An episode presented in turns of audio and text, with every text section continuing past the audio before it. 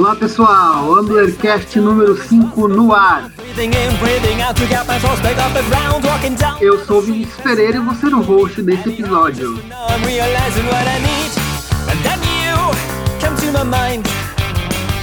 Vamos ver se você sabe de quem a gente está falando. O CMS mais popular do mundo, com um pouco mais de 18 milhões de sites. Sim, ele mesmo, o WordPress. Qual o motivo de tanto sucesso? Será os inúmeros e incríveis plugins, a diversa quantidade de temas ou a enorme possibilidade de personalização que ele nos permite? Se você também é um dos apaixonados por WordPress, pegue seu café e venha conosco. O Amblercast desse mês reuniu três especialistas em WordPress e vai responder todas as suas dúvidas sobre o WordPress. Vem com a gente! Look around, see me stare, looking back now and there in the sand. Take my hand, let's find something for us to share. Uh, eu gostaria que vocês se apresentassem para a galera, falar um pouquinho sobre quem vocês são, o que vocês fazem, como trabalham, qual é a experiência de vocês com o. Vamos lá. É, o meu nome é Rodrigo Donini, eu sou WordPress Engineer, eu trabalho para uma empresa norte-americana chamada TopTal, é, com desenvolvimento de WordPress.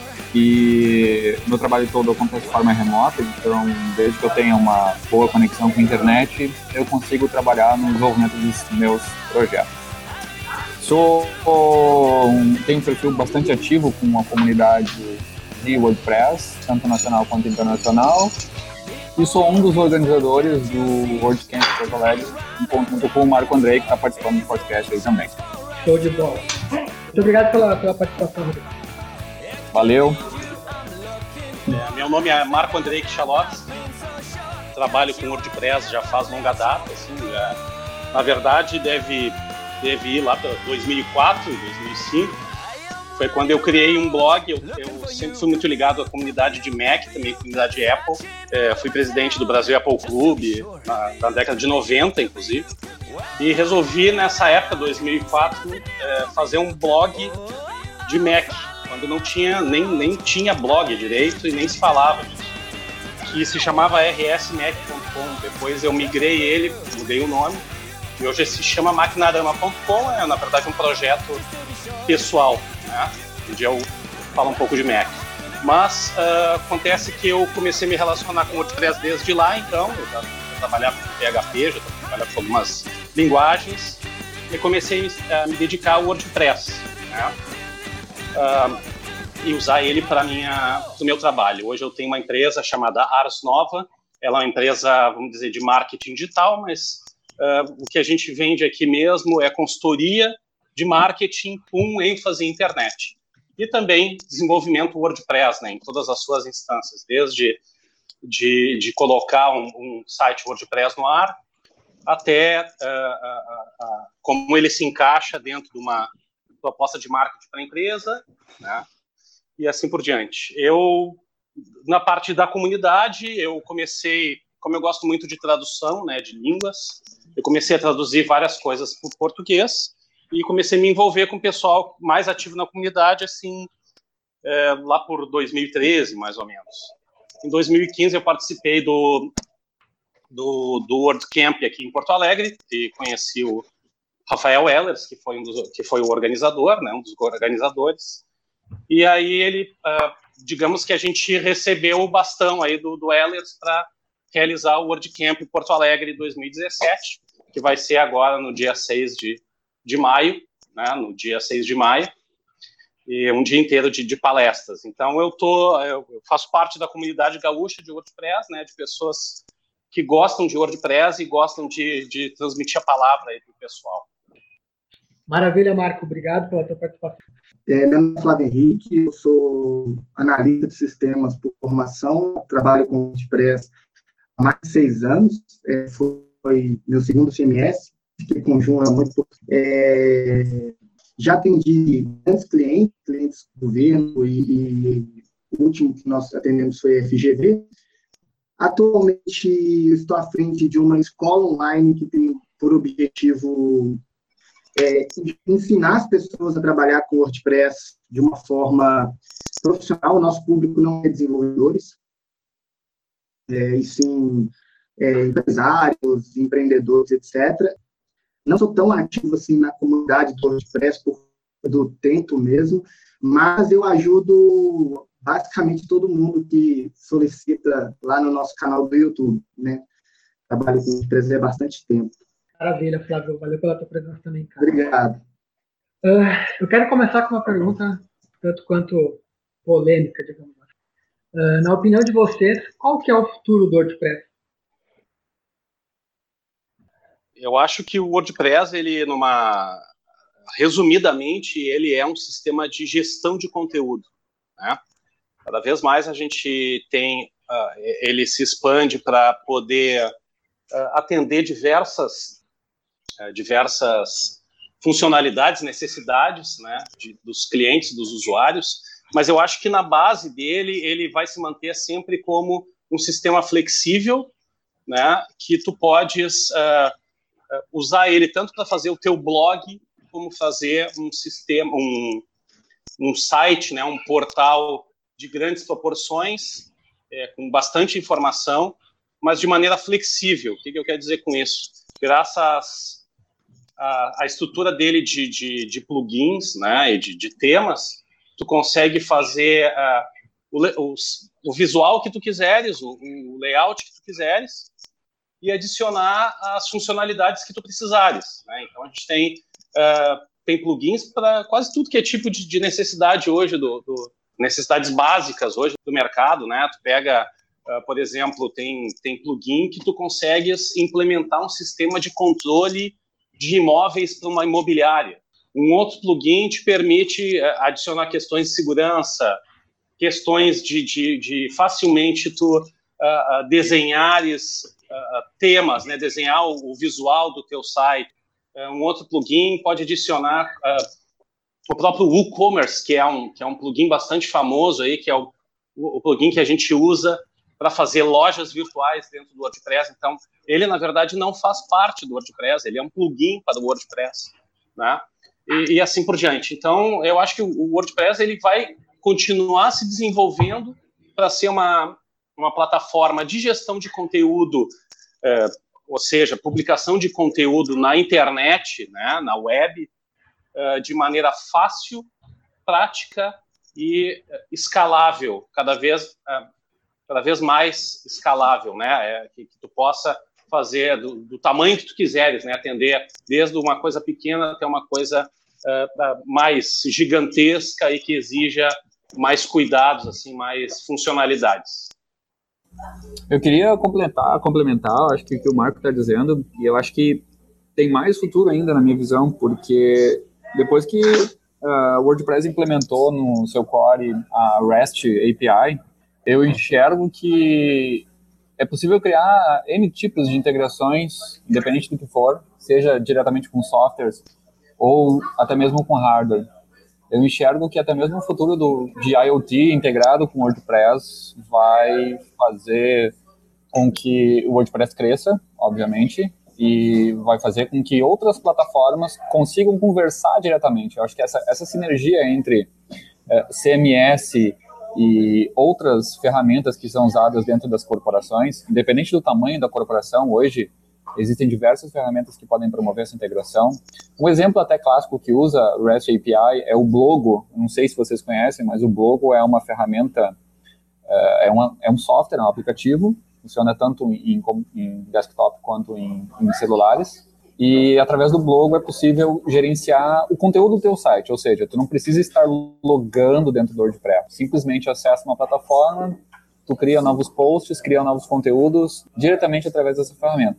Esse é um dos exemplos de uso da, da REST API. Mas são infinitos os, os possíveis usos dessa, dessa API. Eu mesmo iniciei alguns testes com, algum, algum, com integração com Raspberry Pi e Arduino para testar possíveis ideias de, de integrações, seja com lojas virtuais, por exemplo. Eu fiz um, eu fiz um plugin de teste onde, quando um determinado produto é vendido numa loja virtual, uma luz acende. Então, imaginem que eh, para um, um warehouse ou para alguma outra situação, por exemplo, baixa de estoque, coisas desse sentido que são integradas com o próprio e-commerce que o, o Marco falou, uh, é possível disparar comandos automaticamente uh, via REST API e integrar isso com algum tipo de hardware para sinalizar informações de dentro do ambiente. Então, esse é um dos outros futuros que eu enxergo da, do, do, do, próprio WordPress, seja ele como CMS, seja ele como outro tipo de plataforma que gerencie conteúdo. A minha opinião é complementar dos dois, né? Porque eu tenho, a gente tem aqui uma plataforma, atualmente a gente está chegando aí mais de mil alunos, mais de mil membros, e a gente coleta dados constantemente do, do que, que essas pessoas demandam do trabalho. A gente tem muito empresário, agência que a gente atende, e, e o que eu tenho percebido que com essa evolução do, do WordPress, é, as possibilidades, é, igual o, o próprio Marcos falou e o próprio Rodrigo falou da questão da, das, dos plugins e das APIs, é, a gente já chegou no nível de, por exemplo, é, tem, várias, tem vários alunos nossos aqui na plataforma que possuem sistemas 100% dentro do WordPress, não precisa, ah, o cara tem um script lá de contabilidade, usa o WordPress, por que não? O WordPress comunica, ah, mas o meu sistema do, de pagamento, a Vind integra com o WordPress.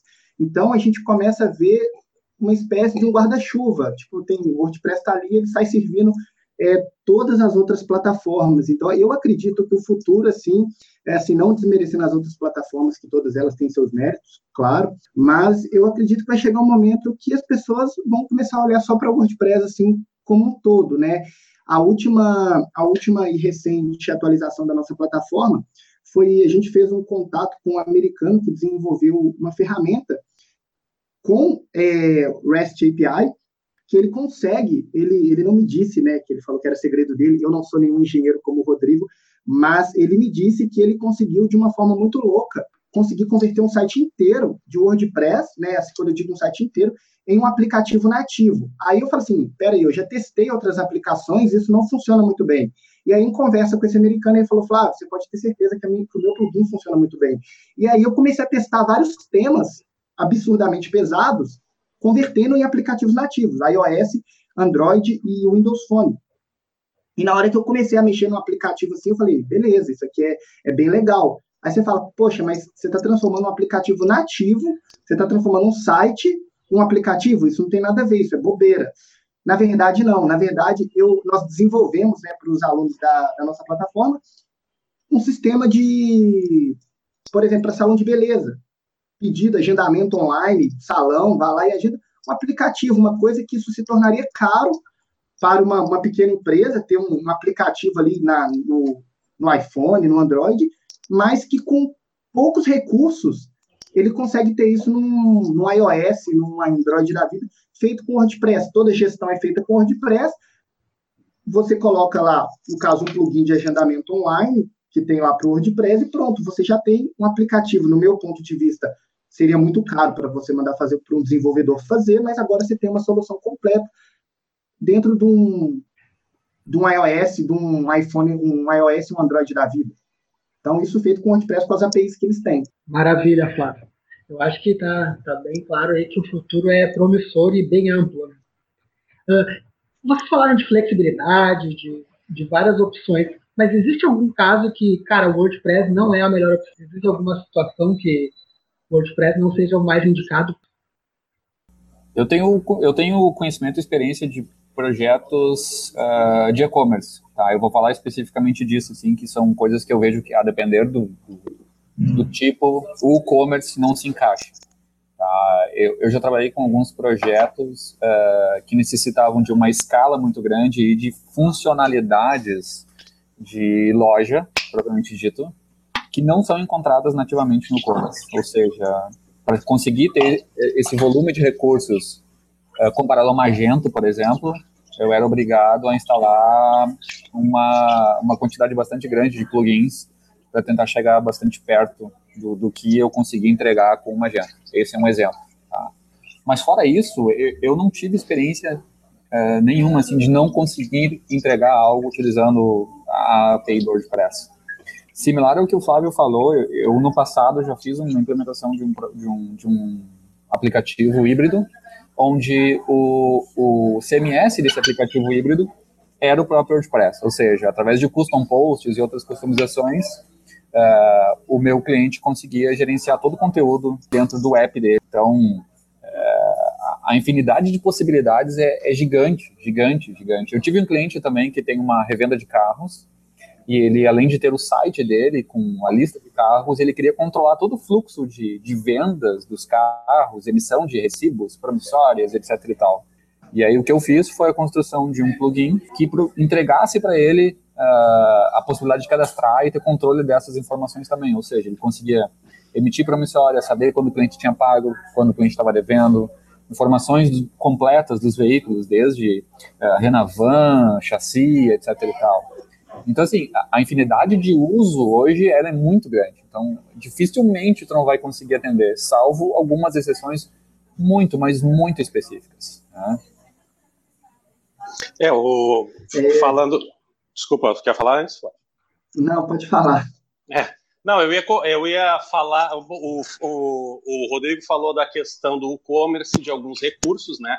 De fato, a gente tem ferramentas específicas que fazem coisas específicas. E o WordPress, ele na verdade, é por isso que eu falo que ele é um gestor de conteúdo, né?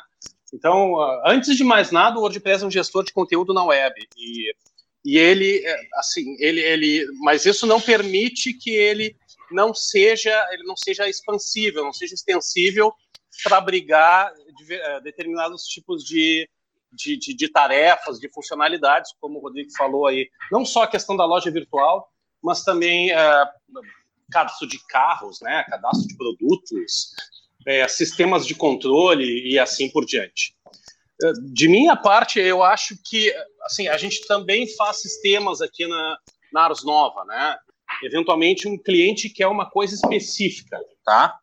Uh, eu gosto de usar o WordPress quando a gente tem relação com o website do cara, né? Com o website do cliente.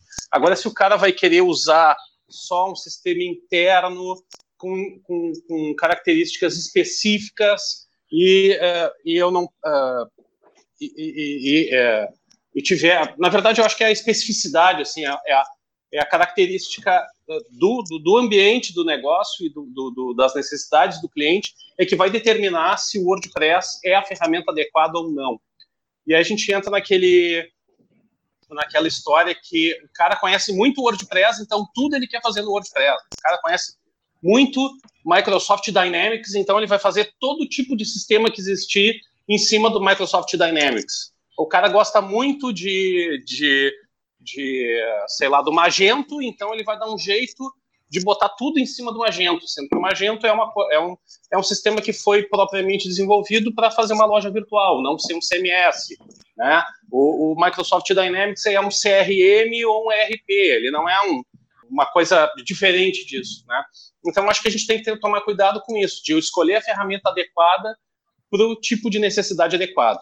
Claro, como o Rodrigo falou, a gente tem várias possibilidades dentro do WordPress, e quanto mais a gente usa o WordPress, mais vontade dá de a gente de continuar usando ele como ferramenta, né?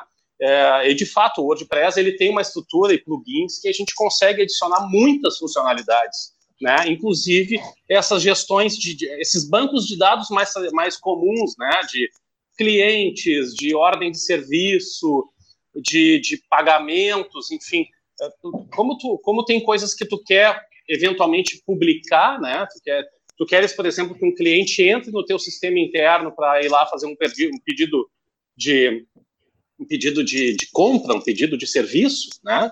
Uma ordem de serviço, né? a, a, gente, eu acho que o WordPress ele se presta muito bem para isso. O WordPress é uma baita ferramenta para fazer isso e facilita muito o trabalho do, do, nosso cliente. Então, sim, eu vou usar o WordPress para realizar esse trabalho, né? Agora, uh, existem sim situações em que o WordPress ele não é não é adequado. A maior parte delas tem a ver com o que o Rodrigo falou. É, tamanho da, da, da aplicação, e nesse caso, provavelmente nenhuma aplicação genérica vai te atender. Você vai ter que desenvolver um sistema específico em cima de uma, uma linguagem adequada para o teu, teu problema, né? E, um, e a questão das funcionalidades, é isso. Então, a, é a, a gigante, a, a, a, característica de tamanho e a característica de funcionalidades específicas. A experiência que eu tive com o WordPress, que, assim, né, no caso não atendeu, e eu não sei se atenderia, foi que eu estava efetuando um teste aqui na nossa plataforma, na nossa plataforma de curso para fazer o disparo de e-mails. Então, assim, tem uma, uma ferramenta muito legal do WordPress que chama MyEmail, que na verdade é um plugin bem robusto de disparo de e-mail. Só que aí é o seguinte, como nós temos um volume muito grande de, de membros dentro da plataforma, por mais que nós utilizássemos uma, um servidor próprio de SMTP, em todos os testes, né, nós tivemos algumas barreiras, que primeiro que, é, devido à grande quantidade de serviço que tinha que ficar rodando ali para fazer os disparos dos e-mails, isso sobrecarregava o servidor, porque estava rodando juntamente com os acessos dos alunos, os alunos estavam vendo vídeos e tal, e aí a nossa empresa, no caso, nosso bolso, falava, olha, tá tendo muita chamada de Chrome aqui e isso não tá legal. Eu acho que você vai ter que desabilitar esse recurso aqui e colocar ele para rodar fora. Só que, peraí, como que eu vou colocar um servidor de, de e-mail, um servidor de e-mail marketing, que precisa do meu banco de dados dos meus alunos, juntamente com toda a rotina de autoresponder que ele tem, para rodar fora numa instalação de que vai rodar só isso? Aí eu teria que ter um outro plugin que mandasse todos os alunos para aquela outra instalação. Então, resumindo, Nesse meu caso em particular, eu, preferi, eu prefiro optar por contratar uma plataforma de e-mail marketing nativo que vai fazer o trabalho bem mais eficiente do que contratar um plugin que, por mais, por, por bem legal que ele seja, bom que ele seja, você vai começar a ter problemas de performance, é, excesso de recursos de servidor e aquela coisa toda que dependendo do seu projeto, pode ser um tiro no pé. Mas se você tiver um projeto pequeno, com poucos membros, no caso, funcionaria perfeitamente. Mas se a aplicação crescer, que nem o Rodrigo falou, ó, a aplicação do, do da loja virtual do cara cresceu, ele está precisando de mais poder, mais recursos. Felizmente, não dá. É, eu acho que tem é, é justamente isso, Flávio. Até pegou um ponto ali da, do e-mail marketing. Na real, uh, isso aí até seria ruim se tu botasse em qualquer tipo de aplicativo, né? De qualquer tipo de CMS que eu quero dizer, né? O envio de e-mail é, uma, é um, é, o e-mail marketing, de uma maneira geral, ele tem as suas características, tem as suas especificidades e até a questão de, de controle, de de spam e assim por diante, né? Então tem algumas regras também que a gente tem que cumprir uh, com os provedores. Eu, eu posso dizer isso para vocês assim de, de carteirinha, porque eu trabalhei na Responses, né? Que é uma empresa que, que tem uma, um sistema de e-mail marketing uh, é, o, é o primeiro do mundo hoje, né? A Oracle inclusive comprou. Mas enfim, então a gente tem outras ferramentas, tipo Namise, Acna, enfim, todas essas ferramentas aí. E essas ferramentas elas têm servidores específicos de, de envio de e-mail. Então a gente tem também que, que, levar em conta isso. Uma coisa é tu pegar e ter lá a tua aplicação uh, do teu clube de autorama. Ah, o cara tem lá um, uma turma de obistas e tem 100 caras que a gente manda e-mail aqui para combinar os encontros, fazer a corridinha. Ah, o cara tem lá o clube de remo, né? Vai remar todos os dias de manhã, tem clube de corrida são aplicações que são coisas pequenas, né? Então, enviar e-mail para 100 pessoas é diferente tu enviar e-mail para uh, 100 mil pessoas, né? 500 mil pessoas. Imaginem, por exemplo, uma, um, uma loja como o Submarino, né? Os caras enviam e-mail a toda hora e assim um volume incrível de e-mail. Aí a gente entra na questão do tamanho da aplicação.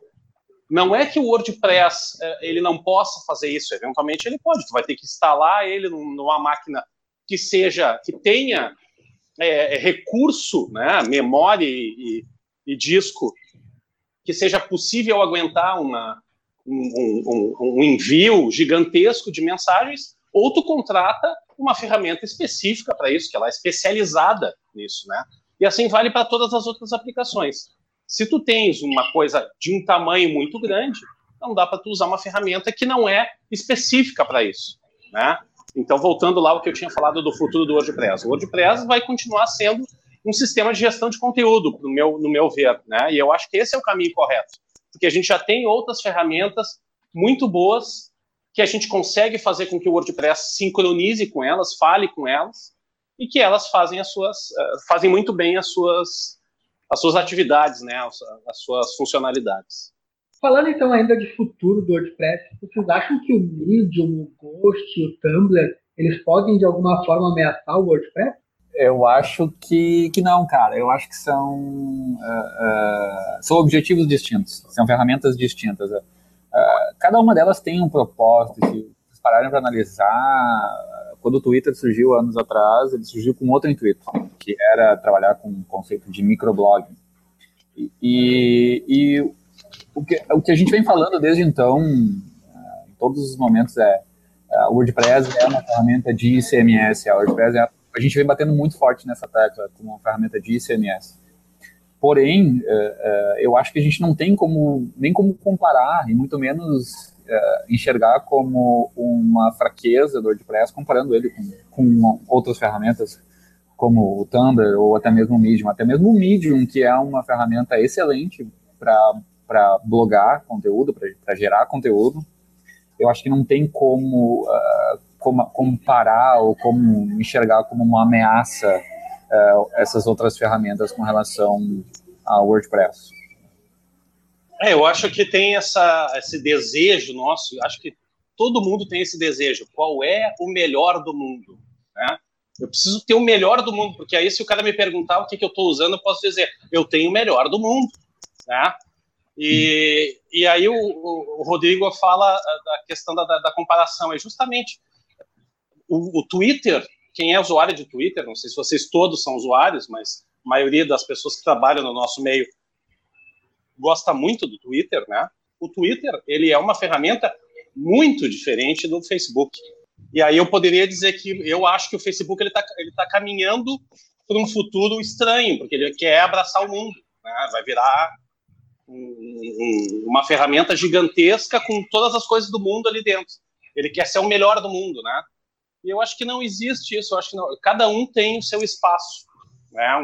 O, a, as aplicações, né, como um todo, elas têm, divers, têm uma diversidade muito grande, têm especificidades muito diferentes, né? E eu acho que a gente tem ferramentas que atendem determinados tipos de aplicação e outras ferramentas que, determinado, que atendem outros determinados tipos de aplicação, né? Então, assim, Tumblr. Tumblr ele atende um, um, determinado público, né? O Medium atende um outro determinado público. O Medium tem um tipo de interface que é legal, o Rodrigo falou, muito legal de blogar, né? De, de, de escrever texto, né? Mas ele tem algumas restrições, por exemplo, de, de, de, de manutenção desse texto, né? O Tumblr é a mesma coisa, enfim. Então, eles foram, são ferramentas que foram criadas com diversos objetivos, tá? Eu acho que, que isso aí é, é, é, é, bem claro, né? E eu acho que não vai mudar. Eu, a, a, comparação que a gente deveria fazer era, tipo, comparar o WordPress com outros CMS, né? E, e, sei lá, o Joomla. Qual é que era o CMS que trabalhou, Flávio? Foi o, o Joomla? Joomla. Joomla, né? É, o Joomla, o... Me ajudem. Drupal. Como? Drupal. É, o Drupal, né? O Drupal, como queiram. Enfim, esses caras, eles são a mesma ferramenta que o WordPress. Quer dizer, não são a, a mesma ferramenta. São ferramentas que têm funcionalidades semelhantes ao WordPress, né? Então, talvez a gente possa fazer uma comparação entre eles, mas ainda assim, eu acho também muito perigoso. Eu acho que a gente tem que entender que cada ferramenta tem a sua facilidade, tem a sua especificidade, tem a sua vantagem, e aí, de acordo com o teu, com o teu projeto, tu vai escolher a ferramenta adequada. É isso aí, Marco. Então, é, então, Bem comparado. É, é, não, o, o, Tumblr não tem nada a ver com o WordPress. Ele, tem, ele é uma ferramenta de, de blogar também, mas é, é, é um tipo de visual, de, de, layout diferente, um tipo de administração diferente, um tipo de relacionamento com os teus seguidores diferentes. Então, enfim, é, é isso, não tem. Acho que não tem comparação. É, o intuito da minha pergunta era mostrar que não tem nada a ver. Porque acho que rola muito, acho que rola muito essa confusão e acho que a gente precisa deixar claro que mas, coisa, o WordPress é uma coisa e o Medium, o resto é outra. Ô, Vinícius, mas assim, é, a gente está aqui discutindo essas três ferramentas, mas praticamente diariamente aqui no, no nosso rotina de trabalho, o WordPress é, ele é colocado em comparação com diversas outras plataformas, né? Ah, acabou de sair uma plataforma proprietária do outro lado do mundo, o pessoal já fala, ah, o WordPress morreu porque essa aqui você pluga dois é. no seu cérebro, ela já costa um site ali para você inteiro, o WordPress morreu. Ah, tem o Wix lá, o WordPress morreu. Ah, por que você vai usar o WordPress? Porque, porque essa outra aqui. Aí você começa a ver, gente, por que vocês estão arrumando motivo para comparar uma coisa com a outra? Não tem nada a ver, tal. Então, assim, né, o que o Marcos falou foi, foi bem inteligente. O público do, do dessas três ferramentas são completamente diferentes. Eu, eu, eu, já vi usuários do Medium, por exemplo, que o cara, ele criou o CMS dele totalmente em JavaScript. Eu não vou usar o WordPress, eu vou construir o meu CMS em JavaScript. Tudo bem, não tem nada de errado nisso. Mas por que você não usa? Por que você vai construir em JavaScript? Porque eu quero. Então, tudo bem, entendeu? Então, porque o, cara é, é programador, é, e vai fazer as coisas dele. Então, acho que é o público é diferente. Eu acho que é. Pode usar tudo, né? Sei lá. É, de repente Todo... pode usar todas as ferramentas ao mesmo tempo. É. Tudo junto, é. E todas elas se integram com o WordPress. É, isso aqui é bom deixar bem claro. Todo dia alguém mata o WordPress e o e-mail. Todo dia. Todo uh, dia eu, preciso, é. eu preciso aprender PHP para trabalhar com WordPress? Não. Essa, essa é uma pergunta recorrente, né? É. Eu acho que assim, WordPress, a grande vantagem do WordPress, eu não sei o que, que os outros debatedores poderão falar, mas eu vejo que o WordPress, ele tem, primeiro se tu pegar, por exemplo, acho que tu vai entrar nessa pergunta também, a gente tem a, a questão de comparar, ah, mas eu tenho, eu tinha um blog no wordpress.com, agora no, agora eu instalei no meu site e não está funcionando nada. O meu servidor não está funcionando nada também tem essas diferenças, talvez seja interessante falar, né? Mas assim, acho que a grande, voltando à pergunta, a grande vantagem do WordPress é que tu não precisa saber nada de código, né? Claro que tu tem lá uma primeira uma primeira parte que é a instalação de tudo na tua no teu servidor, né? Mas agora a gente já tem até provedores que oferecem instalação do WordPress pronta. Tu vai lá, contrata a instalação e os caras já deixam o WordPress instalado para ti, né? Então, eu acho que acabou. É, assim, tu, tu chega no WordPress instalado, tu tem a senha do, do administrador ali, tu, tu, tu faz o que tu quiseres, né? E, e, e, é muito fácil, porque tu, tem temas prontos, tu tem temas que te oferecem. É, os próprios desenvolvedores de temas já estão oferecendo também é, é facilidades, né, na, na, na hora de tu de tu uh, fazer lá a manutenção do teu visual, essas coisas todas. Então, para mim não precisa. Facilita, mas não precisa, né? É, eu, é, eu acho que, que, na verdade, depende do propósito, né? É, eu concordo com o Marco, o ponto de vista do Marco está completamente certo, tá? É, não é obrigatório é, tu ter conhecimento técnico é, de programação em PHP, porém, a depender do nível do, do que tu quiseres entregar, o tipo de entrega que tu quer fazer, talvez tu tenha que customizar alguma coisa. E aí é necessário ter um conhecimento, no mínimo básico, da, da linguagem e, de, e, e do tecniquez da coisa também, para conseguir desenvolver.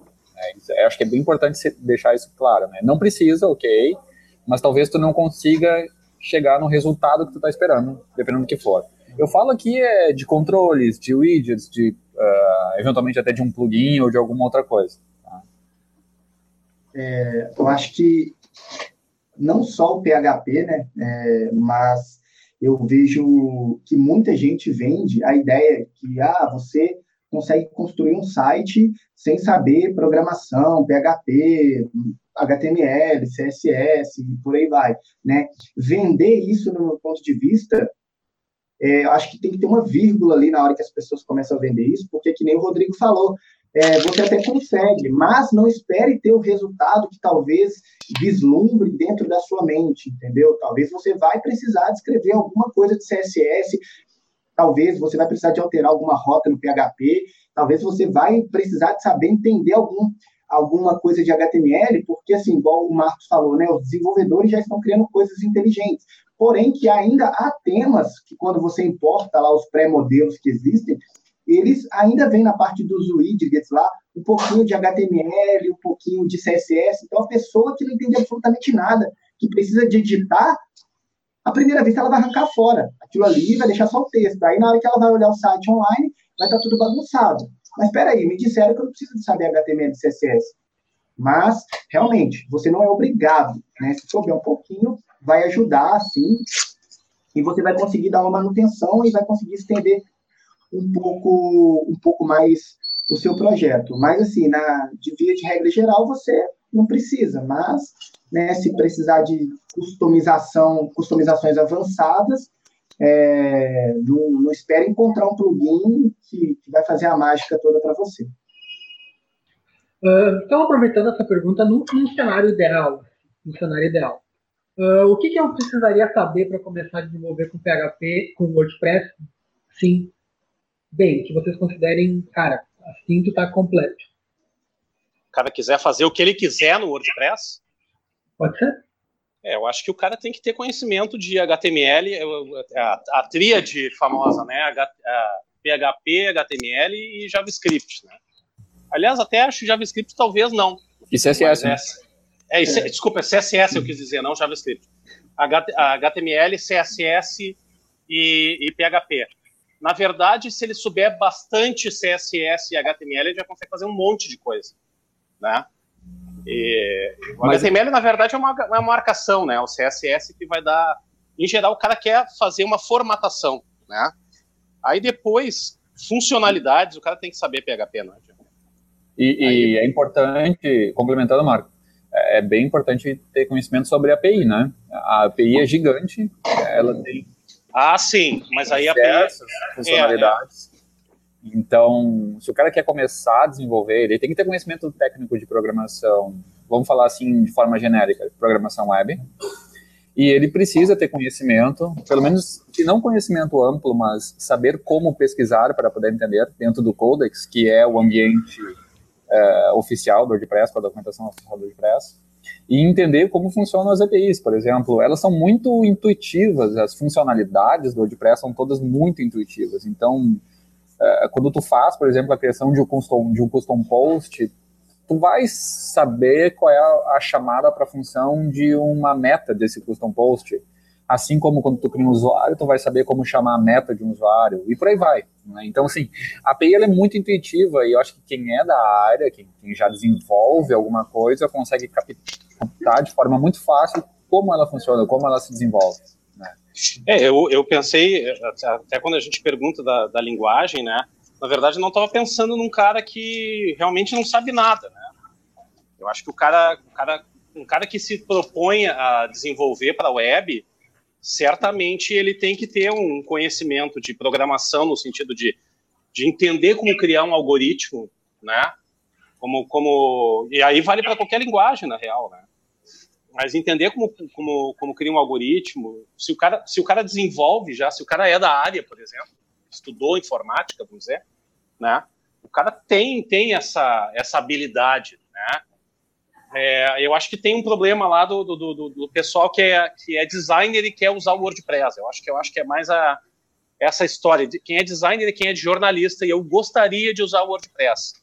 E aí é, começa a aparecer lá as questões de, de, de, código e etc e tal. E aí o cara não consegue entender porque a, a, a, o ambiente dele, né, o dia a dia dele não é esse.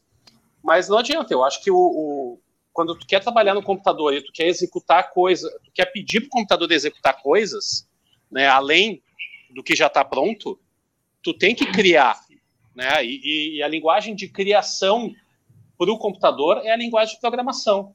Então tu tem que ter conhecimento de linguagem de programação e assim eu digo não é ah não eu tenho que ter conhecimento de PHP não eu tenho que ter conhecimento de uh, lógica de programação. Aí qualquer linguagem se eu souber a lógica de programação, eu posso aprender qualquer linguagem. Então, pode ser PHP hoje, amanhã pode ser JavaScript, depois de amanhã pode ser é, a volta do Smalltalk, né, que é uma linguagem antiga, né, e, enfim, qualquer coisa tu podes fazer, né. É, eu concordo e assim, eu comecei no eu comecei no programar em PHP entendendo primeiramente a arquitetura do WordPress. Porque o cara que vai desenvolver ali, se ele for ter isso, né? Ah, eu quero ser um programador, eu não quero mexer com coisas de arrasta e solta, né? É, primeira coisa, no meu ponto de vista, você tem que entender a arquitetura. Ah, para que serve tal pasta? Quais arquivos estão em tal pasta? Como é que cria um tema? Como é que cria um plugin? Para que serve esse monte de arquivo? Se tal arquivo não existir e tal. isso você encontra facilmente na internet, né? Arquitetura né, de, de arquivos do WordPress. E segundo é o cara ser um fiel escudeiro do Codex do WordPress, porque lá tem tudo, todas as atualizações. Eu já peguei diversos projetos né, é, é, obsoletos, né, que foi feito na versão 3 e que algumas funções foram descontinuadas e o projeto estava bem errado assim. Então, se ele souber lógica de programação, né, ah, não importa, né, você está migrando do .NET, você sabe lógica de programação, dá uma estudada no Codex, todas as APIs ali que estão ali, ele vai conseguir fazer qualquer coisa. E sabendo a arquitetura do WordPress, né? É, só lembrando, ah, eu sou designer e quero, quero fazer coisas estrondosas para o WordPress. Pode eu já peguei fazer, esse problema. É, pode é. fazer, é legal, mas, amigão, tu tens que saber desenvolver, tu tem que saber desenvolver. Porque é, a linguagem do assim.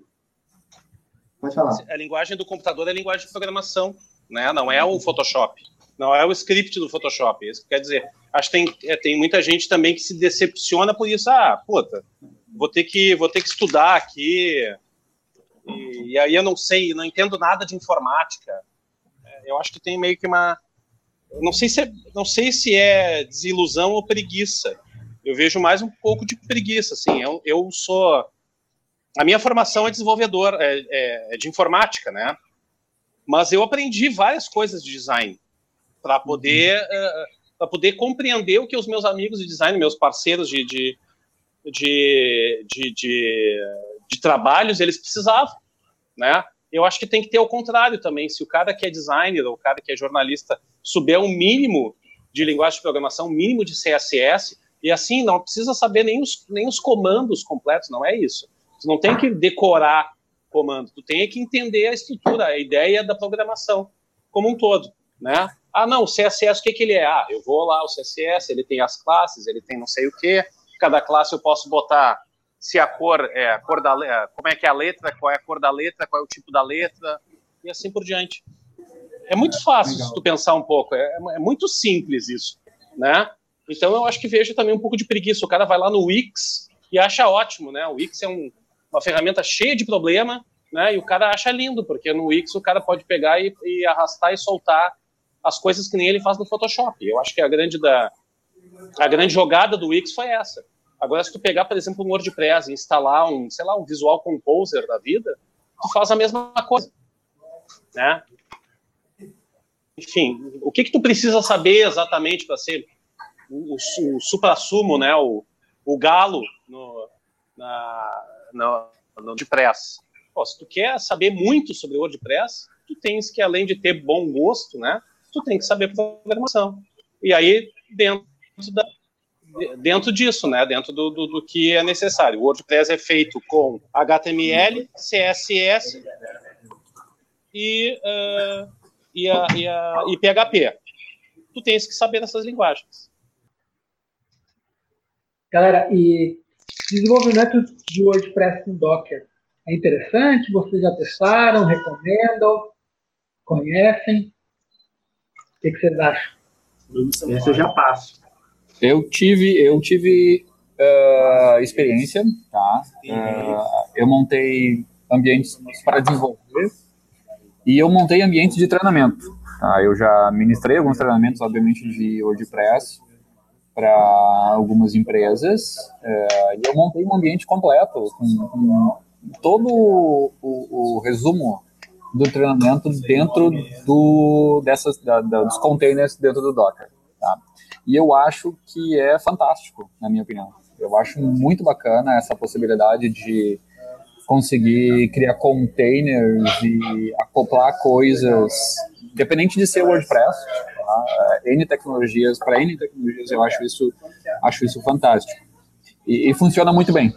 Tá? Funciona muito bem. Existem já uh, containers prontos, inclusive, se, se alguém quiser desenvolver, uh, dá para baixar automaticamente esses containers lá do Docker Hub uh, para desenvolvimento para projetos de WordPress. e quem quiser criar o seu próprio, no meu caso eu criei meu próprio porque eu tenho um, um framework para desenvolvimento de temas, e aí tinha umas customizações que eu queria deixar dentro da minha, do meu container. É, mas não tem necessidade. Se o cara vai partir de um WordPress puro, ele consegue pegar os containers que tem prontos hoje no Docker Hub e já sai desenvolvendo. Tá? É muito bacana. Recomendo. É, eu também é, eu uso pouco, na verdade, até confesso, mas é pelo, pelo meu estilo de trabalho, assim. Mas uh, se tu pensar que tu consegues criar containers prontos, né, com tudo que tu precisa, eu acho que o, que o D é uma solução excelente e inteligente. Mas eh, eu queria fazer um adendo, que é o seguinte, a gente adora uh, procurar o salvador da pátria, né? A gente gosta tudo o melhor. Ah, é o melhor para isso, o melhor para aquilo. Eu, de novo, entro na minha, na minha de advogado do diabo e digo, olha, o, como, como é que é teu ambiente de trabalho, como é que tu trabalhas?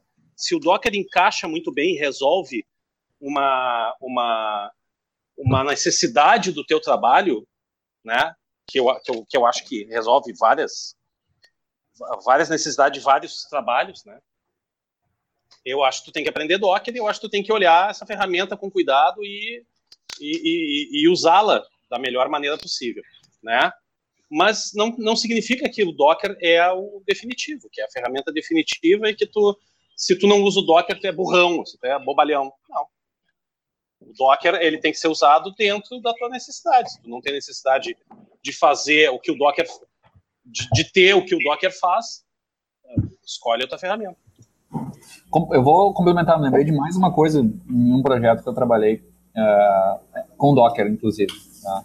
Uh, isso foi, na verdade, eu criei um ambiente de integração contínua para um cliente uh, que tem um grande portal aqui do Sul, e esse cliente utilizava Docker, utilizava, agora me fugiu o nome, uh, Jenkins, que é uma, é uma ferramenta de integração contínua, e, e, o projeto dele foi desenvolvido com N ferramentas para automação de tarefas. Uma delas foi o próprio Grunt. Não sei se, se todo mundo está familiarizado com o Grunt, mas o Grunt é um, um automatizador de tarefas em JavaScript e ele pode automatizar N tarefas de desenvolvimento do projeto, ou seja, se tu usa algum pré-processador de CSS, uh, como SAS ou uh, LES ou Estilos, ou seja ele qual for, o, o Grunt pode fazer a pré-compilação automática disso. Tá? E aí o que eu utilizei dentro do processo de integração contínua é uh, a Amazon hoje tem suporte à integração desses containers, ou seja, eu posso estar trabalhando com um container definindo variáveis uh, de ambiente locais e no momento que eu faço o, push desse meu container para o meu Git ou para o meu Docker Hub, esse container pode ser publicado diretamente dentro do meu ambiente na Amazon, ou seja, eu posso estar rodando uma espécie de VM, uma máquina virtual, com o meu projeto inteiro rodando lá dentro da Amazon.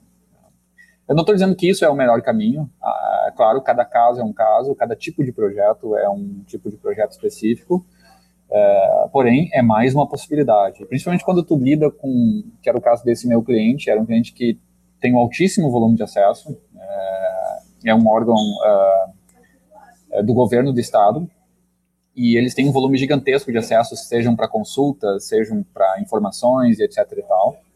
E eles têm um, um, problema muito grande que é relacionado diretamente à segurança. Eles precisam de um ambiente seguro, ou seja, foram implementados diversos uh, uh, re recursos de, de segurança dentro do ambiente deles, e um deles foi automatizar esse processo de integração contínua, ou seja, compilação local, publicação para o Git ou para o Docker Hub, e posterior publicação integração direto com a Amazon através do Jenkins. Tá? Então, é, é, como o Marco, o Marco acabou de falar, se o cara quer explorar as possibilidades das tecnologias, o cara consegue ir muito longe. Né? Cada caso é um caso, tem que ver se para esse tipo de caso específico, o uso do Docker ele é aderente ou não, então precisa ser bem estudado por alguém que, que tenha conhecimento disso, né? Eu só, só queria compartilhar essa experiência. Não, maravilha. Foi uma ótima experiência. Eu nunca usei o Docker. Não, nunca usei o Docker. maravilha. Aqui na Amber a gente está tá caminhando para implantar Docker em todas as hospedagens. A gente gosta muito do Docker e acredita bastante nele, assim, como uma boa tecnologia. Acho que vale a pena ficar de olho, com certeza. Como vocês falaram, tem especificidades, talvez não seja a melhor solução para o teu projeto, mas acho que é legal estar ligado, conhecer, aprendendo que é demais, né? É. a gente falou bastante sobre temas e plugins. O que eu preciso saber para começar a desenvolver esse tipo de solução? E o que eu, o que eu preciso saber? Como que eu faço? Que dicas que vocês podem dar para quem está querendo começar? Algumas dicas práticas, o que, que vocês podem ajudar a gente aí? E eu acho que parte dessas dicas a gente deu numa outra pergunta, né? Ou seja, o cara tem que ter, tem que ter alguns skills técnicos, isso é indispensável, é, a nível de programação web, e estudar a API do WordPress é, é fundamental. É, é, preciso.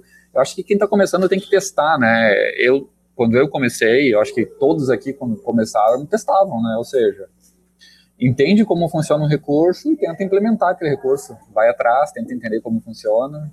Eu acho que mais ou menos isso. É, eu, eu sou meio, talvez porque eu, eu esteja velho, assim, eu sou meio resmungão, né? Eu acho que há muita preguiça das coisas. Acho que tem. Uh, a galera tá. tá do, quando eu falo do, do Salvador da o cara quer aprender uma linguagem e aí ele quer botar tudo naquela linguagem, né? Acho que tu tem que estudar muito, na real. Tu tem que ter um conhecimento do. Principalmente um conhecimento generalista de, de resolução de problemas, para depois, usando a tua ferramenta, guiar problemas. Né? Eu acho que todos que estão na mesa aí, virtual, nossa mesa virtual, acho que eles veem isso de uma certa maneira, né? E agora falando especificamente dos temas e dos, dos, dos plugins, né? Tema tem a ver com o visual do WordPress. Então tem mais a ver com HTML e com CSS, no meu entendimento. Tem mais a ver. Né? Não digo que só tem a ver, tem mais a ver. Então, quando tu quer fazer um tema, né, tu tem que entender bem da estrutura do HTML, da estrutura do CSS e do JavaScript, eventualmente, tá? E aí depois entender como é que o WordPress ele constrói os temas. Ah, não, o tema ele é composto de diversos arquivos. Esses arquivos eles são arquivos PHP que tem uma estrutura determinada. Tu copia essa estrutura e depois tu vai modificar ela uh, de acordo com o HTML e o CSS que tu queira, tá? Eu acho que isso é é o tema num, num, assim numa questão básica, tá? Básico, básico. O plugin é o contrário. O plugin é funcionalidade, tá? Ele também vai poder reescrever CSS ele vai, mas ele tem mais a ver com a linguagem de programação PHP, sob meu ponto de vista. Então, o cara que quer saber plugin, ele tem que saber bem PHP, tá? E depois ele tem que saber bem a estruturação, o, o, como é que o como é que o WordPress ele foi implementado e como ele implementa a estrutura dos plugins. E o WordPress ele tem uma coisa muito legal que a gente chama de hooks ou de ganchos, né? Que são, uh, vamos dizer assim, é, é as deixas do plugin. Ah, não, é, é a tua deixa, tu tem que entrar agora. Né? Então, o gancho é isso, o hook é isso. Em várias, várias chamadas, em, assim, durante a execução do WordPress, ele tem várias deixas para que os plugins possam fazer o seu trabalho. Então, ah, eu preciso de um plugin que ele tem que ser realizado enquanto o WordPress vai, uh, vai construir o cabeçalho, então vai usar o hook e tal. Ah, não, eu quero fazer, antes do WordPress, fazer a busca no banco e mostrar os posts. Então é um outro hook. E assim por diante. Então, para temas, ó, revisando, né? Temas HTML e CSS, eu acho que tem que saber mais dessa parte. E para plugins é o, é, é o contrário, é PHP e JavaScript. É, complementando aí o que, que, o, o que, que o Rodrigo falou e dando uma dica prática, né? Primeiro que você tem que testar, né? Você tem que ser curioso ir lá, aprender, errar, errar muito, né? Assim que você vai crescer. E uma coisa que me ajudou muito no início, quando eu, eu comecei a desenvolver alguns plugins, foi fazer engenharia reversa do que já existia, né? Ah, isso é então, muito legal. Eu pegava já os plugins que eu baixava do, do próprio repositório, próprio repositório do WordPress entendendo, opa, peraí, aqui tem um monte de coisa comentada aqui. Será que se eu apagar isso vai dar algum problema? Ah, deu problema, ele não ativou o plugin porque ele precisa daqueles comentários iniciais para ler. Então aí você vai se descobrindo, né? Aquele passo a passo, opa, beleza, ah, se eu tirar essa linha aqui, o que, que dá? Vai dando os F5 lá, instala um AMP, vai fazer engenharia reversa, dando F5, vai ver um monte de erro lá, mas não desespera, não. E agora, para quem está querendo, já tem um pré-conhecimento de PHP, de lógica de programação, e quer desenvolver o seu próprio, o seu primeiro plugin, eu recomendo que dê uma olhadinha num projeto que chama é, WordPress Plugin Boiler, Boilerplate, que nada mais é do que um gerador de plugin. Você chega lá, coloca seu nome, nome do seu plugin, a URL do autor, seu, a, seu e-mail e tal. Você baixa, ele vai te dar um escopo em branco, com todas as marcações obrigatórias, com as classes com o nome do seu plugin, e você se descobre ali dentro. Coloca um Hello World lá e se descobre lá dentro. Né? Vai já todas as pastinhas obrigatórias vão estar ali, e você vai se descobrindo. Aí você vai indo e você, daqui a pouco, passar uns dois, três, quatro meses de dedicação, você vai ter um plugin legal. Legal, legal. complementando ainda o que o, Flávio falou, é, se o cara é um pouco mais ligado em linha de comando e por aí vai, ele pode usar também o WP CLI, que é o WordPress Command Line Interface. Através dele, tem uma infinidade de sketches que podem ser utilizados seja para criação de um tema do zero, para a criação de um plugin do zero, e N coisas podem ser utilizadas. Então, ele, ele já gera até uh, código para execução de testes unitários do teu tema ou do teu próprio plugin. Então, é, é uma outra dica também para quem está começando, se o cara é mais ligado aí em linha de comando, baixa um install ou WP CLI, que ele vai conseguir fazer muita coisa, na verdade, do WordPress. É o uh, complementando para fazer temas, por exemplo, existem vários frameworks, né? Várias estruturas prontas para a gente poder uh, para não precisar partir do zero, né? Porque muitas coisas são, na verdade, gabaritos, né? O que é um gabarito? Uma coisa pronta que tu que tu a partir dela tu tu, tu, tu modifica, né? Faz a, a, coisa que tu quer. Todo mundo a gente chama de template também, né? Mas é em português é gabarito. E uh, o que acontece? Existem vários sistemas geradores desses templates, desses gabaritos, né, desses, frameworks, esses frameworks. Então, sem dúvida, é, tipo, usar o, esse boilerplate que o, que o Flávio falou é legal. É, eu, eu uso para temas, por exemplo, eu gosto muito do underscores, que o é, é ótimo. É ótimo, que ele é um que ele é um framework, né? Ele é, um, é uma estrutura pronta para temas que os próprios caras da Automatic fizeram. Automatic é a empresa que desenvolveu o WordPress, né, a empresa do cara que criou o WordPress, na verdade. Né, quem desenvolve são, são várias pessoas. E, enfim, existem várias dessas ferramentas que, que, que deixam a, a, maior parte das, das coisas que a gente precisa fazer prontas. E aí, outra, essa dica do Flávio eu acho que é preciosa, que é a questão da engenharia reversa ora, é, é, se eu quero aprender como é que faz, eu vejo como é que os outros fazem, né? Isso, isso é antiquíssimo, né? Desde que a, que a gente existe na face da Terra, tem o mestre e tem o aprendiz, né? Então, acho que a gente tem que a gente pode também usar o conhecimento dos outros e a e eu falo disso porque a comunidade software livre tem tudo a ver com isso. Uh, o WordCamp tem tudo a ver com isso. As pessoas que têm experiência passando a sua experiência para outras que querem saber dessa experiência. Tá? O que a gente está fazendo aqui é, tem a ver com a comunidade software livre, né? A gente tem uma experiência, a gente tem conhecimento e está passando para essas pessoas. E o legal do software livre é isso, a gente poder é, é, pegar experiências de outras pessoas. Ah, o cara fez um framework de um tema aqui que ele achou sensacional e ele queria compartilhar com os outros. E aí, em cima disso, a gente vai desenvolver o nosso e vai melhorar, inclusive, né, gerar novas versões, gerar é, é, é, diferentes, né, derivações, né, para outras pessoas poderem usar e, e, melhorar o seu trabalho. Falar um pouquinho agora de segurança. Uh, que medidas de segurança vocês acham que, que devem ser tomadas na hora de desenvolver e de manter um site WordPress no ar? O que, a gente tem que cuidar relativo à segurança? Eu acho que uh, as medidas de segurança elas estão muito mais para a infraestrutura do que somente para o WordPress. É bem importante levar em consideração é, que os problemas que são escutados por algumas pessoas dizendo, ah, porque é um ambiente que não é seguro, por causa daquilo, por causa disso, é, não é em totalidade culpa do WordPress. É, eu acho que parte disso é pode ser culpa do WordPress, e na verdade não especificamente do WordPress, assim, o mau uso do, do, do, CMS, por exemplo, não adianta de nada tu ter um ambiente instalado e tu não manter aquele ambiente atualizado, porque saem uh, updates de WordPress e plugins e de temas com uma frequência bastante grande. Ou seja, no momento que se descobre uma vulnerabilidade, uh, o desenvolvedor, aquela parte, normalmente vai atuar diretamente em cima daquilo.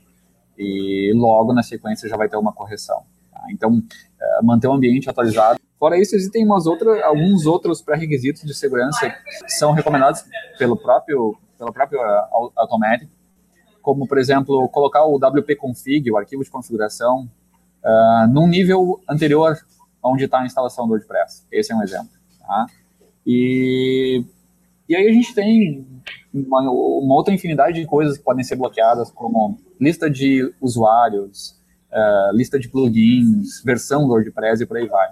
Existe um software feito por uma empresa chamada Sucuri, que se chama WP Scan. Tá? E através desse software, tu consegue apontar qualquer URL para dentro dele, e ele te dá um relatório completo de todas as vulnerabilidades do teu ambiente. Ou seja, tu consegue que tu está utilizando o WordPress tem algum tipo de vulnerabilidade, se o tema ou os plugins que tu está utilizando, e até mesmo questões de ambiente, como versão de Apache ou Nginx, um, versão de PHP e por aí vai. Então, assim, por isso que eu digo que talvez um percentual maior a nível de segurança esteja do lado de infra, de servidor e de ambientes. E um outro fator uh, muito importante para quem é desenvolvedor, para quem se, se julga desenvolvedor, é o uso das boas práticas que são sugeridas pela própria Automatic, pela própria equipe de desenvolvimento WordPress, uh, no desenvolvimento de temas, no desenvolvimento de plugins. Ou seja, Existem diversas funções para escapar SQL injection, para uh, sanitizar uh, chaves ou nomes de coisas. Então, assim, o uso dessas boas práticas de desenvolvimento de temas e plugins é um outro fator muito importante para aumentar a segurança do teu ambiente. Bom, é, na parte de na parte de segurança, né, a gente aqui na, na nossa plataforma a gente já teve diversos casos é, de ataques, assim, de todos os níveis praticamente, é, e que grande parte deles, eu acho que assim, né, vamos pegar 70%, foi mais questão da infra do que questão do próprio WordPress, porque quando, quando a gente tem um suporte muito ativo aqui, quando a gente para para analisar o que, que aconteceu no caso né, de cada um deles, é, a gente começa a perceber que o problema começa na raiz, lá na escolha do cara, quando ele vai escolher, sei lá, a hospedagem dele. Ah, eu quero a hospedagem mais barata, né? Quero a hospedagem de um real por mês.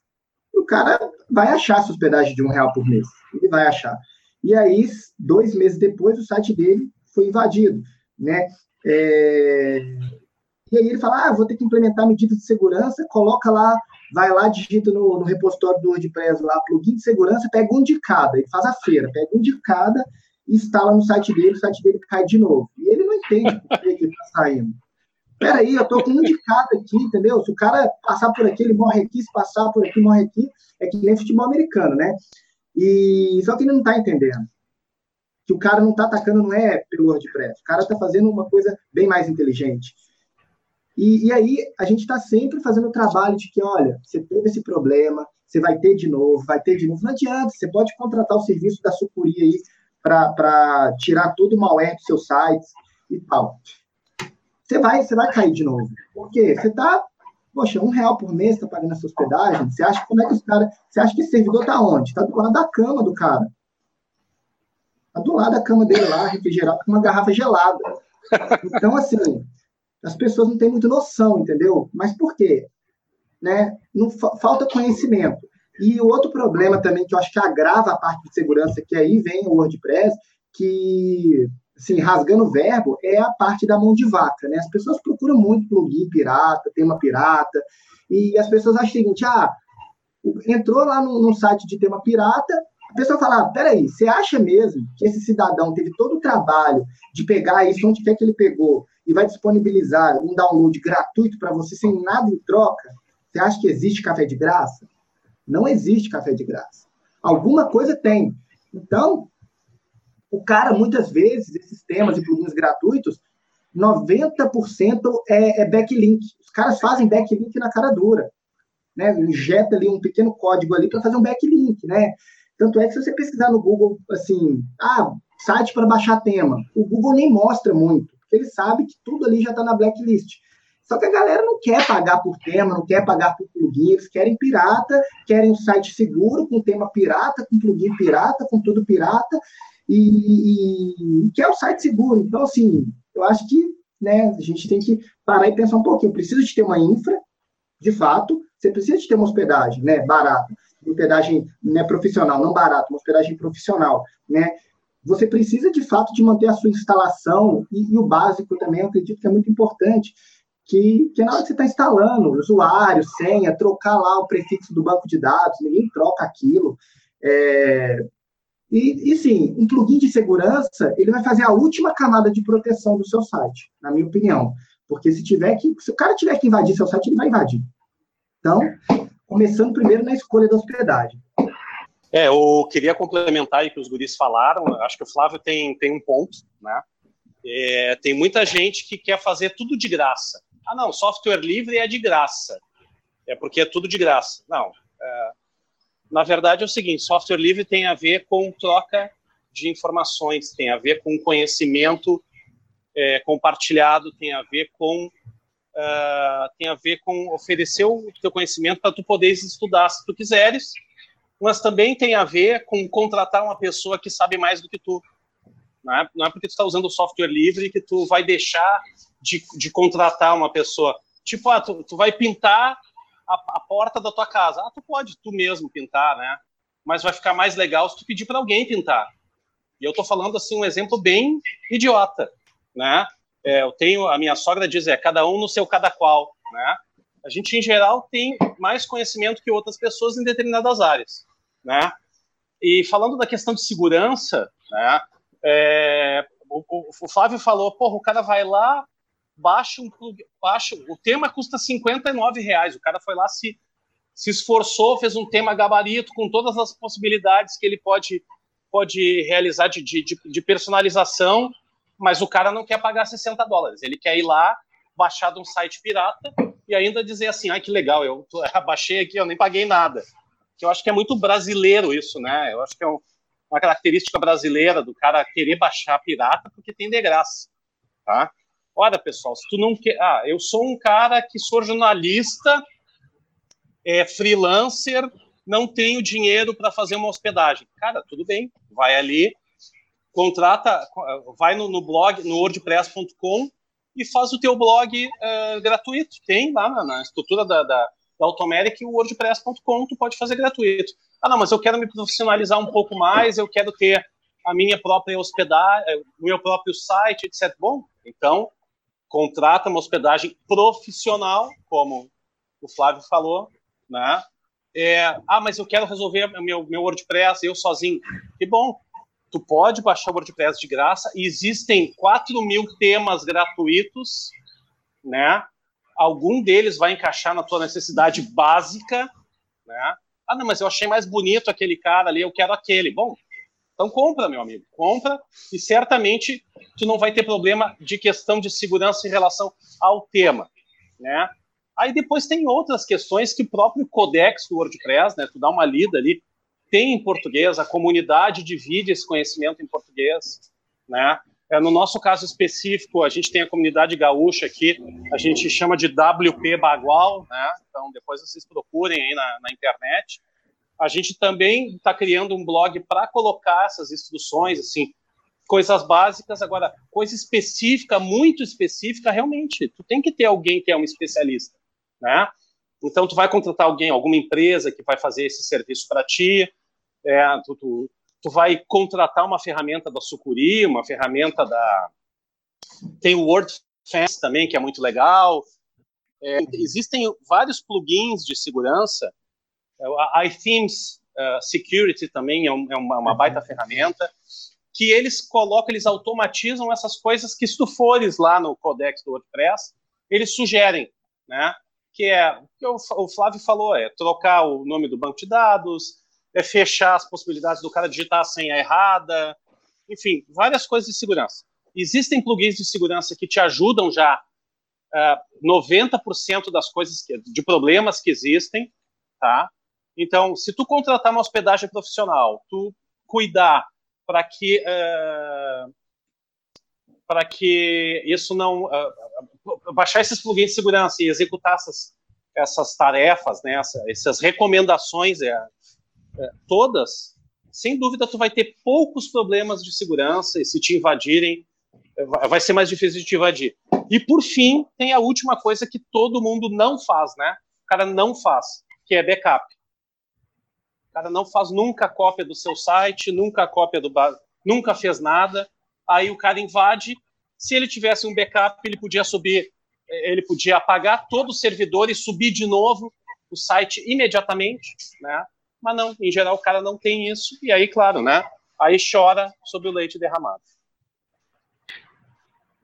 Depois dessas dicas, só tem o WordPress seguro quem quiser, né? É, a última dica aí, Vinícius, só para complementar, assim, deixar de recado para o pessoal, é assim, por favor, se for contratar uma empresa profissional, contrate uma empresa que entenda de WordPress. Que o que eu é pego é. todo santo dia, você entra no suporte dos caras, o cara não sabe nem do que, você está falando, dá até uma tristeza. É, não, é isso. Flávio, muito bom, é isso aí mesmo. Existem empresas que não sabem nem que é WordPress e pior, né? As empresas dizem, ah, eu não hospedo hoje. A minha internet, um dia eu, eu gosto de usar esse exemplo, a minha internet não funciona. Né? Eu me lembro que quando eu tinha, eu, eu sou dinossauro de Mac, tá? Eu tinha Mac antigo, assim. E aí, quando surgiu a internet no, no, no Brasil, né, eu me lembro que o cara disse: a nossa internet não funciona no Mac. Ou seja, a internet deles. aí eu vi, amigão, tu não sabe o que é internet, então começa por aí tu não, tu não sabe nem do que tu tá falando.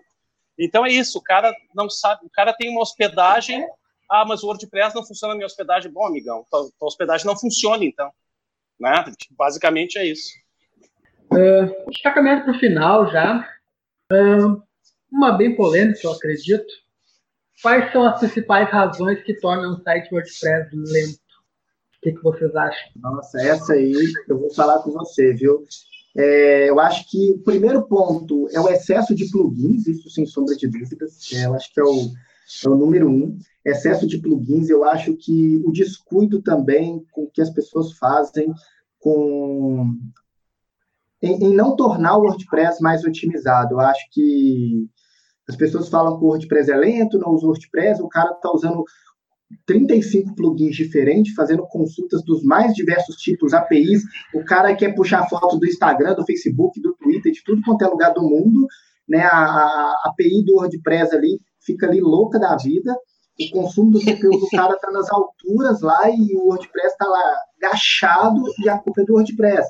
É, o que eu falo muito aqui na plataforma é o seguinte, meu amigo, se a sua hospedagem, se a sua infraestrutura não dá conta de fazer o básico, que é manter a sua instalação do WordPress na mais alta performance, tira todos os plugins, deixa pelado, que, que você vai ter um site normal, né? Não espere ter, ter uma alta performance. Eu acho que o uso abusivo de plugins é o que torna o WordPress assim um desastre, digamos assim, né? E, e, a infraestrutura, as pessoas, a mesma, mesma questão da, da anterior, as pessoas colocam o WordPress numa, numa infraestrutura compartilhada que não é exclusiva, que não atende às necessidades do WordPress em si e querem... Tem pouca é, memória, tirar, né? É, e quer, e quer tirar tudo lindo lá no Google, GTmetrix, Pingdom, ele, o, cara, o cara quer os números verdes, mas ele não está disposto a pagar por ter esse resultado. É, o Flávio falou da questão da infraestrutura. O cara quer ter tudo verde, né? Ele quer que seja o mais rápido do mundo, só que ele quer pagar 10 reais por mês para, um, um, um, servidor.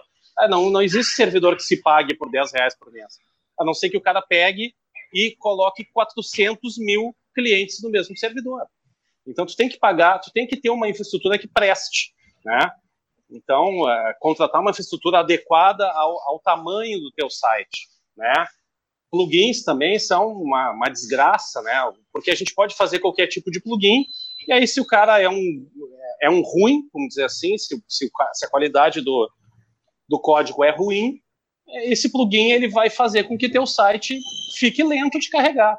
Quer ver uma coisa bastante comum e que todo mundo faz, que acha lindo e maravilhoso, é colocar aqueles plugins que carregam a página do Facebook, a página do, do, do Instagram, né, e tudo, tudo isso.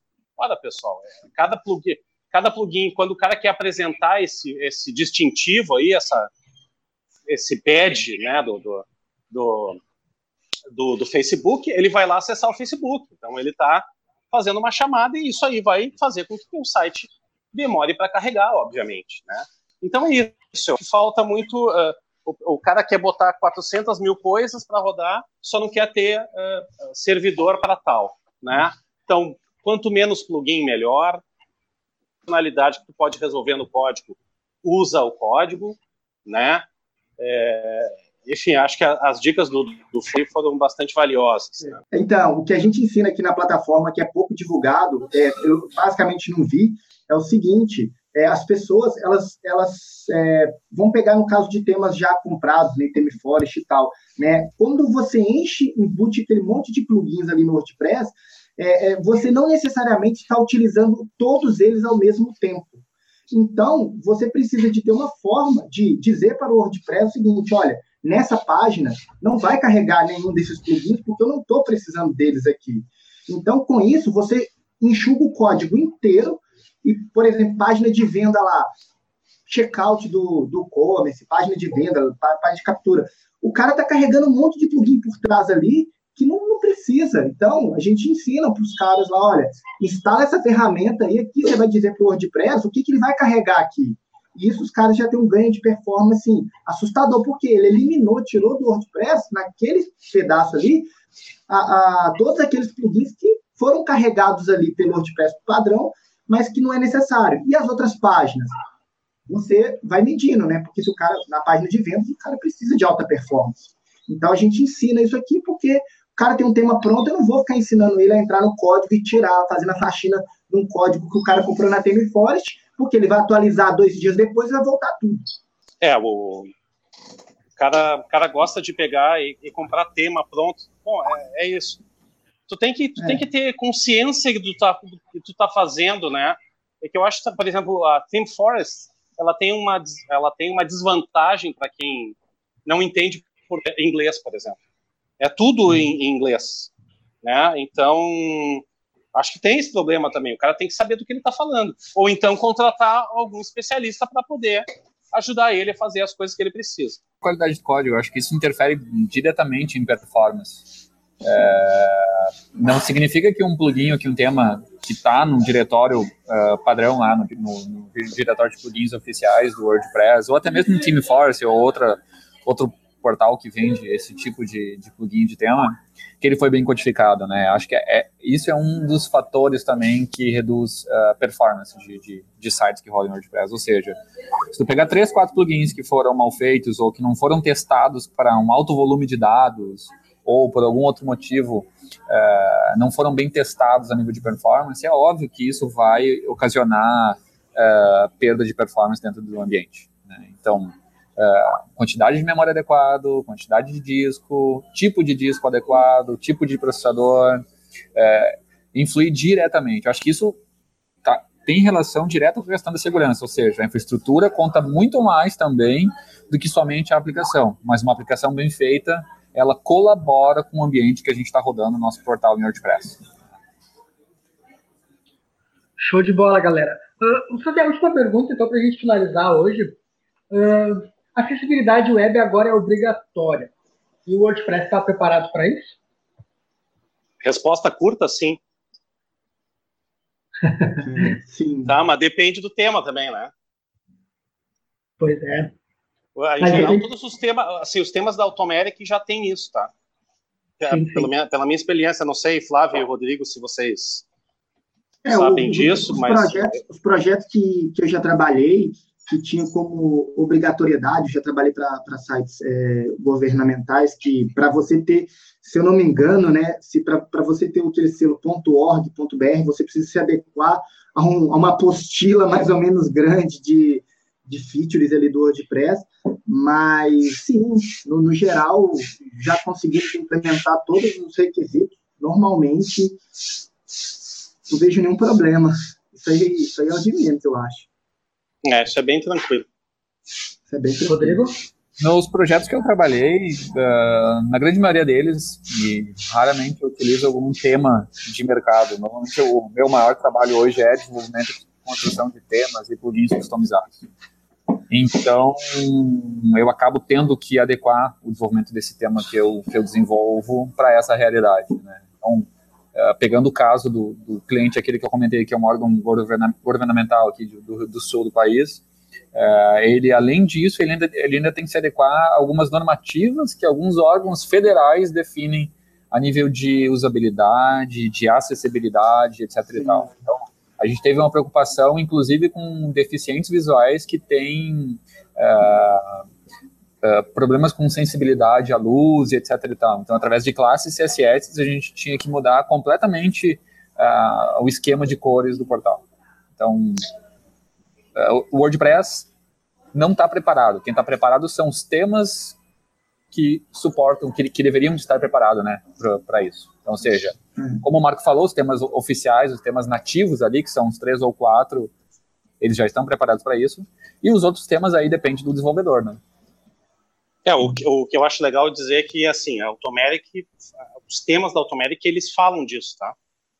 Então, tu pega, por exemplo, tu, pega, tu, tu usas o, o underscores, tu tem lá comentado todas as coisas, ah, não, tu usa isso aqui no menu para acessibilidade e assim por diante. Então, acho que é importante deixar claro que a, a, estrutura do WordPress, não o código, né, não a programação, porque a programação ela não lida com a, com, com a visualização, né, com o X, a programação, que é, quer dizer, lida, estou falando bobagem, mas tipo, é, tu tem lá os temas, tu pode fazer o tema que tu quiser, então se tu não levar em conta essas coisas, né? Se tu não pegar e, e, e, implementar essas coisas ou não usar as coisas que já estão prontas, né? O teu tema obviamente não vai estar preparado. Tu tem que tu tem que entender quais são as necessidades de acessibilidade e testar ela, testar o teu código para ver o teu, teu tema para ver se ele está é, é, atendendo, né? Esses requisitos.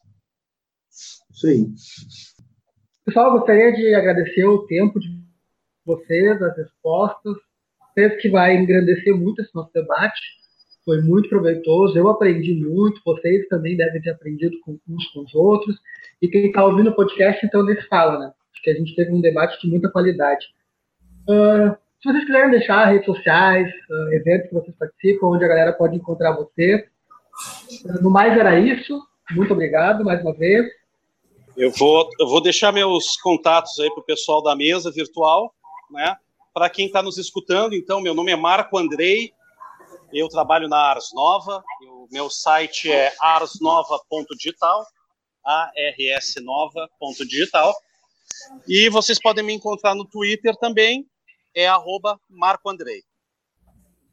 É, então, vocês podem me encontrar no site, no nosso site, que é escolaninjawp.com.br. É, estamos sempre por lá. E no nosso canal do YouTube. Só você digitar no Google Escola Ninja WP, no que você vai nos encontrar no YouTube. Lá a gente é bem ativo, respondendo todo mundo. Twitter e Facebook, que eu utilizo muito pouco. E eu, e eu Rodrigo, meu, meu site é donini.me e vocês podem me encontrar em todas as redes sociais com arroba donini, em Twitter e por aí afora.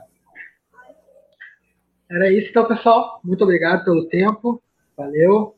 Valeu, Vinícius. Aquele abraço. Tchau, tchau. Obrigado tchau. pelo convite, Vinícius. Tchau, tchau. Tchau.